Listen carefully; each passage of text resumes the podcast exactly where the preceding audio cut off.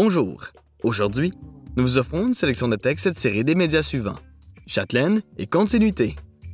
Au programme, diagnostic ou opinion? Comment faire la part des choses en santé mentale?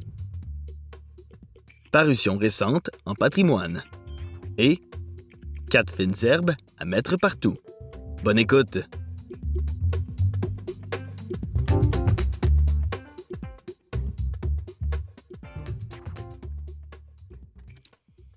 Diagnostic ou opinion? Comment faire la part des choses en santé mentale? Un texte de Tayo Béraud, paru le 2 mai 2023 dans le magazine Châtelaine. Anxieuse, dépressive ou obsessive-compulsive? Les étiquettes que les autres nous apposent ou qu'on s'accole soi-même ne tiennent pas toujours la route.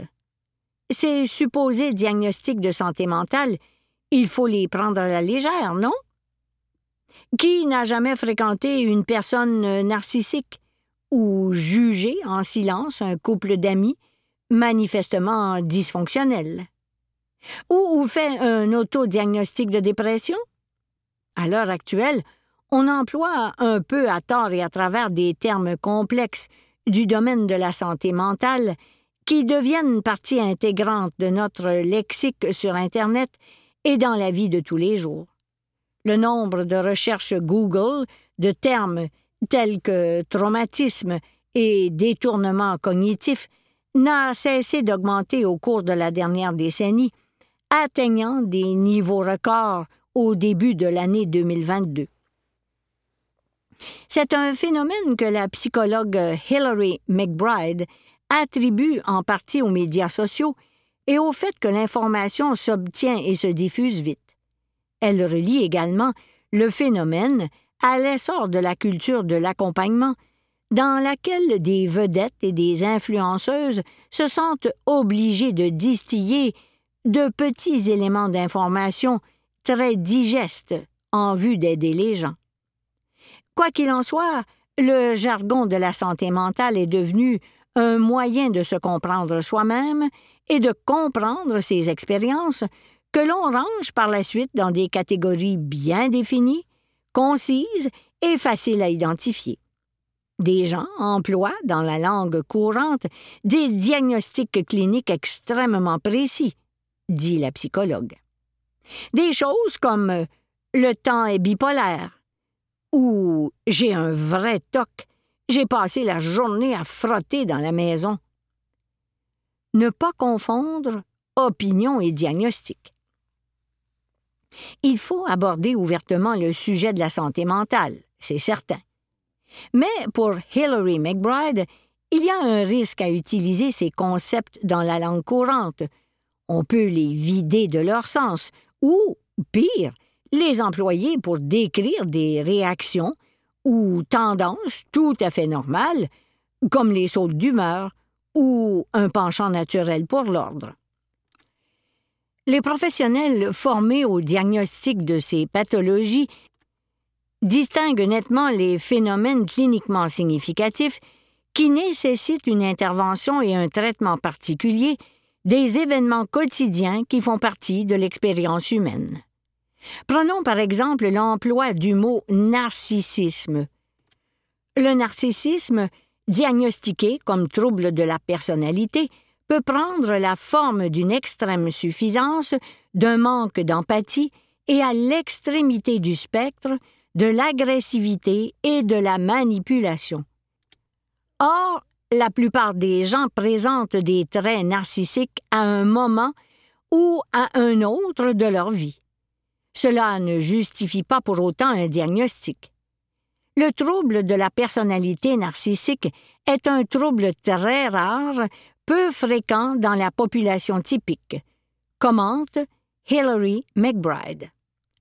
Lorsqu'un professionnel non spécialiste de la santé mentale pose un diagnostic de salon, il minimise à la fois la souffrance de la personne concernée et celle des personnes qui répondent réellement aux cratères du diagnostic. Par ailleurs, Selon la docteure Sonia Hamad, directrice et psychologue clinicienne à la Toronto Psychology Clinic, le fait pour une personne d'être étiquetée à tort peut entraîner pour elle des conséquences affectives à long terme. Cela peut amplifier la stigmatisation et la honte, particulièrement dans une société où on ne traite pas vraiment la maladie mentale, comme les problèmes de santé de nature physique, explique-t-elle. Utilisez les termes avec discernement. Certes, il faut utiliser le jargon de la santé mentale à bon escient, mais il est tout aussi important que ces termes demeurent dans notre vocabulaire, estime Hilary McBride. Le fait d'en parler ouvertement, en ligne ou hors ligne, implique que de plus en plus de gens ont accès à cette information. Reste que nous devons mieux comprendre les concepts pour les employer correctement. Si ces termes sont plus accessibles, selon elle, les gens seront peut-être plus enclins et plus rares à reconnaître leurs expériences et donc à aller chercher de l'aide. Quand on est en mesure de parler de santé mentale ouvertement, on peut commencer à poser des questions et à rechercher des moyens d'aller mieux et de se soutenir mutuellement. Que disent les spécialistes? Chatelain a demandé à Hilary McBride et à la docteure Hamad de choisir quelques termes souvent mal utilisés du domaine de la santé mentale pour en préciser la véritable signification le détournement cognitif, un type de manipulation. Dans la langue courante, perception différente de la réalité par deux personnes. Pour les spécialistes, abus de type précis visant à donner à la victime l'impression qu'elle est folle en créant un environnement interpersonnel surréaliste où elle est sans cesse amenée à se méfier d'elle-même et la violence qu'elle subit, et ce, afin de lui faire subir davantage de violence encore. La relation toxique ou dysfonctionnelle. Dans la langue courante. Lien observé entre des personnes qui ont vécu un traumatisme ensemble. Pour les spécialistes, attachement profond, d'origine neurobiologique, entre un agresseur et sa victime. Par exemple, une victime de trafic sexuel entretient souvent la relation d'exploitation et de protection avec la personne qui l'exploite, car cette relation dysfonctionnelle lui donne l'impression que cette personne répond à ses besoins physiques et affectifs, alors même qu'elle lui fait subir des abus. Le trouble de stress post-traumatique dans la langue courante. Sentiment de ne pas s'être remis d'un événement effrayant ou important, ou réaction disproportionnée à un événement.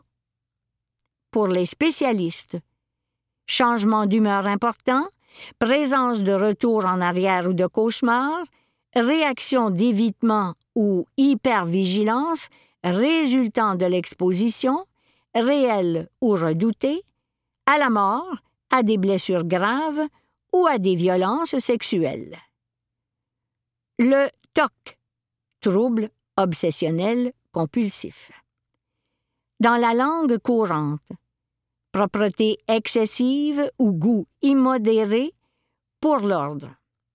Pour les spécialistes, trouble de la santé mentale caractérisé par des obsessions ou des compulsions ou les deux à la fois, les obsessions sont des pensées, des images ou des pulsions indésirables et considérées comme pénibles que l'on tente d'ignorer ou de supprimer.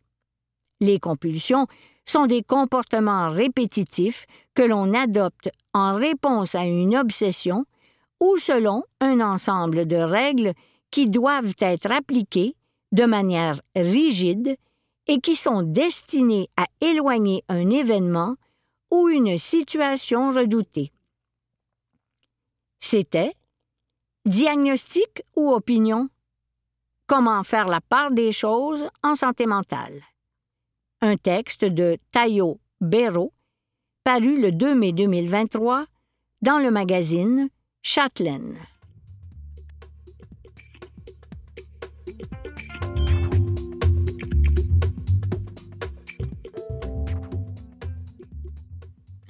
Parution récente en patrimoine, été 2023. Un texte d'Alexandra Gilbert, paru à l'été 2023 dans le magazine Continuité. La seigneurie de Vincennes, une histoire de Beaumont et de Lauzon. Édition GID 2022. C'est un pan méconnu du passé que raconte Gaston Cadrin, ardent défenseur du patrimoine, dans La Seigneurie de Vincennes, une histoire de Beaumont et de Lauzon. De 1672 à 1854, cette vaste propriété a occupé un territoire s'étendant de la rue de Lens à Beaumont jusqu'à la rue Turgeon dans le secteur est de Lévis.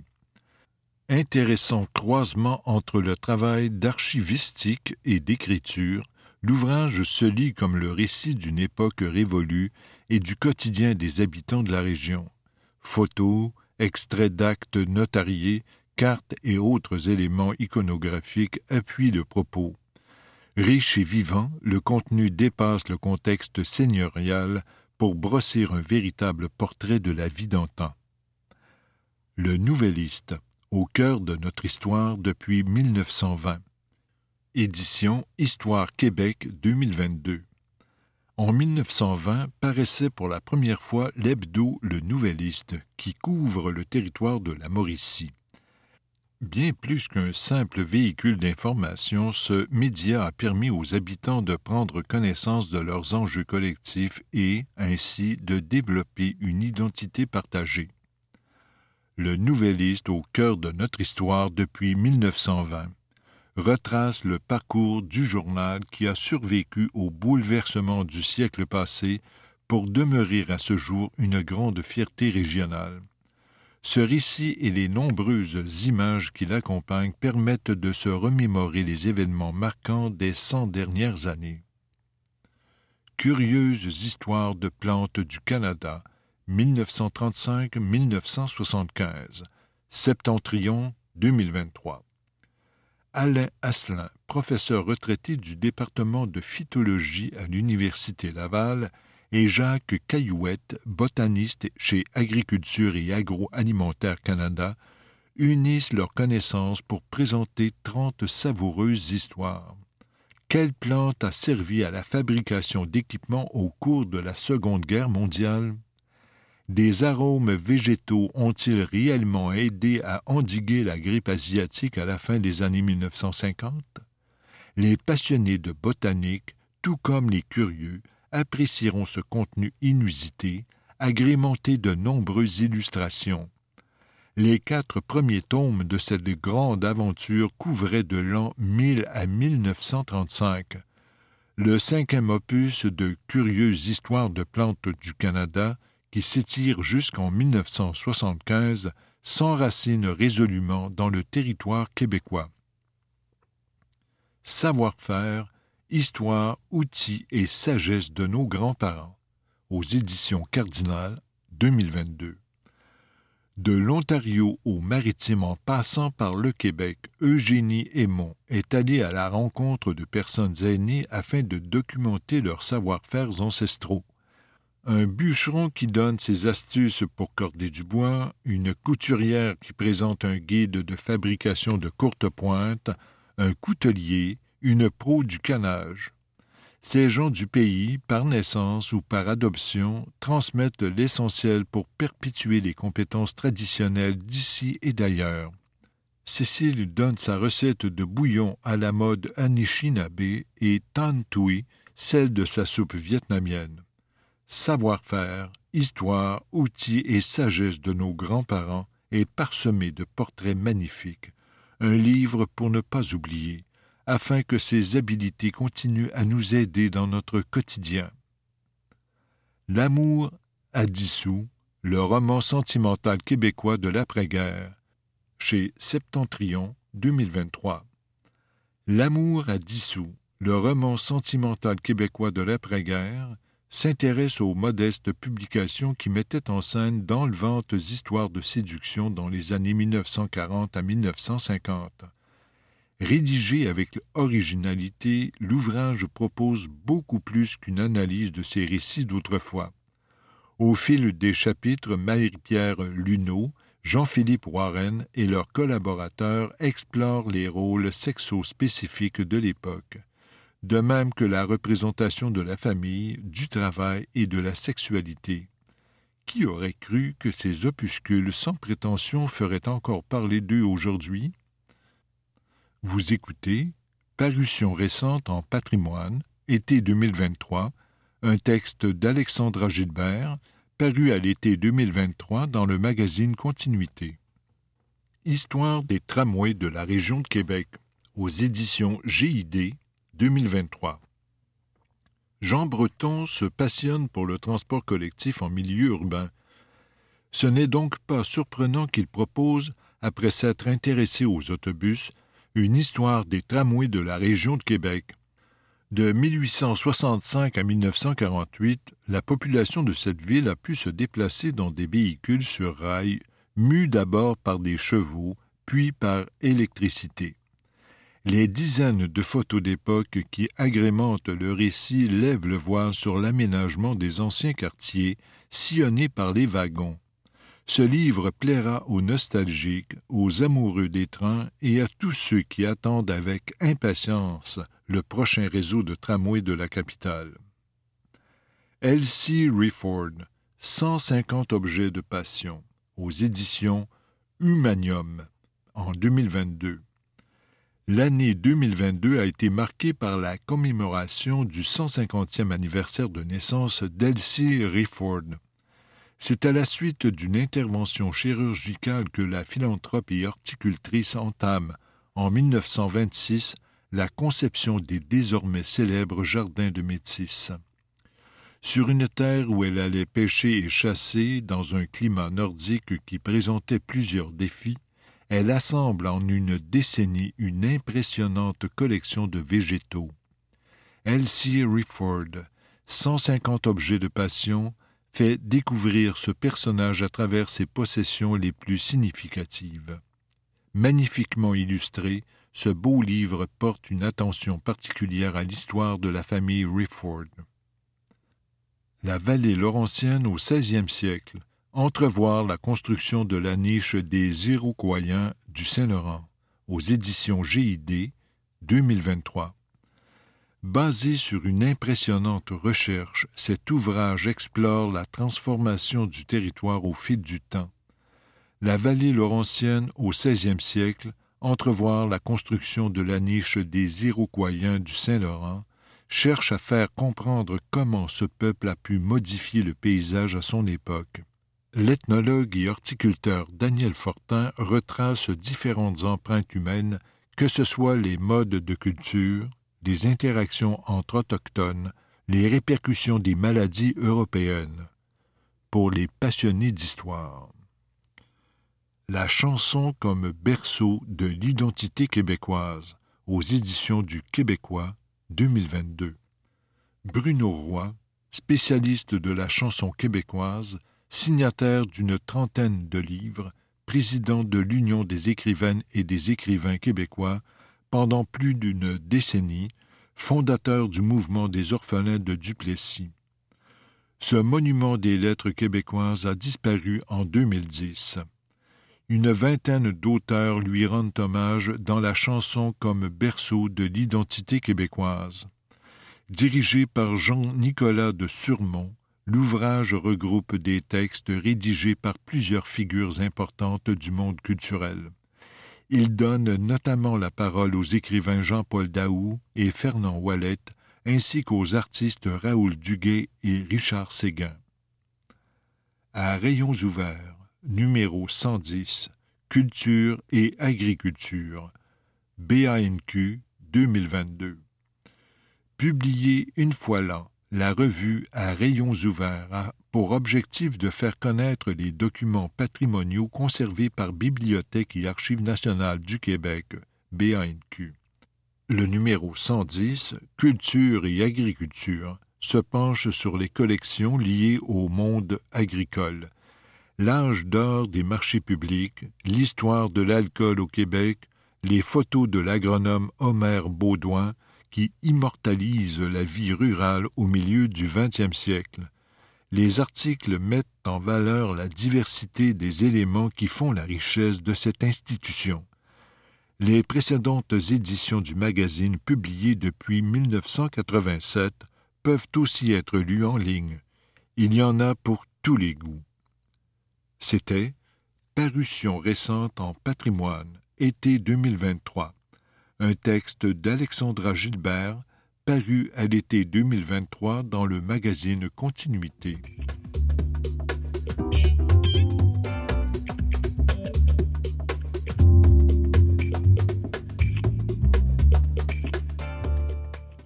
Quatre fines herbes à mettre partout. Un texte de Louise Gagnon paru le 8 mai 2023 dans le magazine Châtelaine.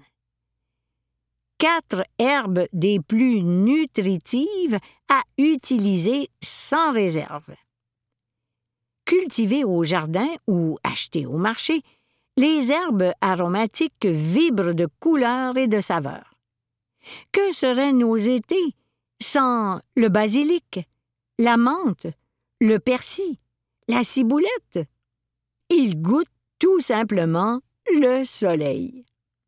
Leurs parfums uniques donnent du caractère au plat et remplacent avantageusement le sel et autres assaisonnements riches en sodium. Faibles en calories, les aromates fournissent une dose non négligeable de vitamines et de minéraux. Et ils ont aussi un grand potentiel antioxydant, dit Louise Corneau, nutritionniste à l'Institut sur la nutrition et les aliments fonctionnels, INAF. Mais pour profiter à plein de cet effet, il faut en consommer beaucoup. Alors, pourquoi ne pas en mettre un peu partout? Dans les jus comme dans les salades ou les desserts? Persil. Le persil, une banale garniture? C'est mal le connaître. Une demi-tasse comble les besoins quotidiens en vitamine K. Ce nutriment est indispensable à la coagulation du sang et fournit une belle quantité de vitamine C, de fer, de folate, de magnésium et de potassium. Vivement le taboulé, une des meilleures façons d'en ingérer en grande quantité. Bon à savoir, dans cette salade orientale, le jus de citron aide à absorber le fer du persil. Il s'utilise presque partout, dans les smoothies, la salsa verde, la gremolata. En ajoutant un bouquet de persil aux soupes et aux mijotés, on double ou même triple la part d'antioxydants consommés. Privilégiez le persil plat, plus goûteux que le frisé. Basilic.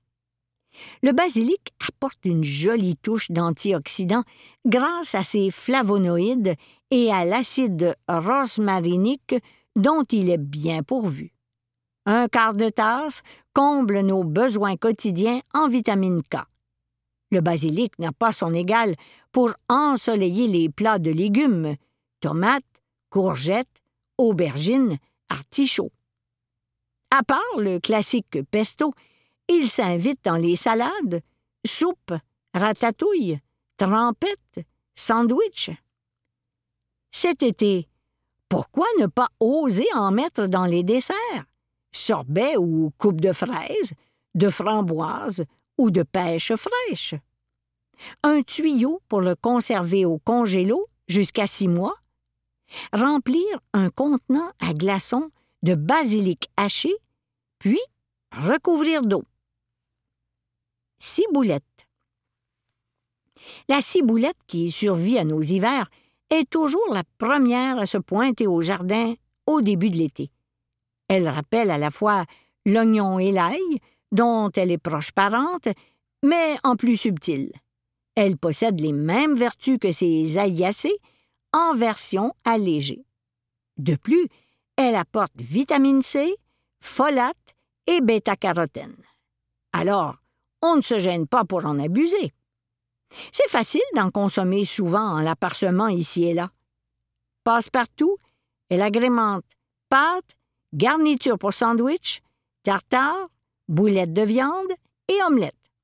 On en fait aussi un excellent beurre aromatisé pour épis de maïs.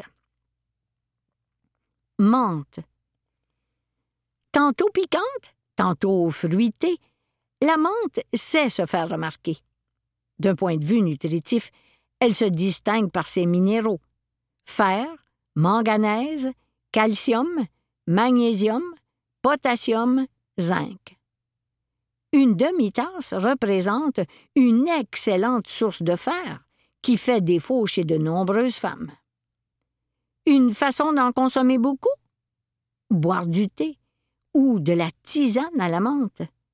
Infusée, elle conserve les trois quarts de ses attributs antioxydants.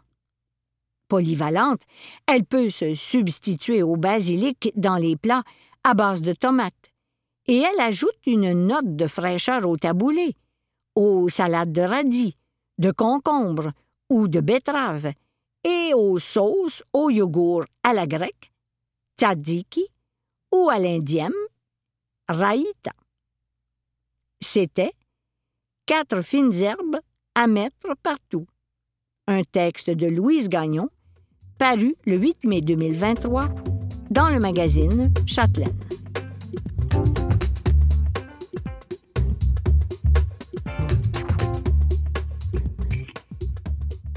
Vous pouvez retrouver cette émission sur le site de Canalem à l'adresse canalem.fcvoix.com.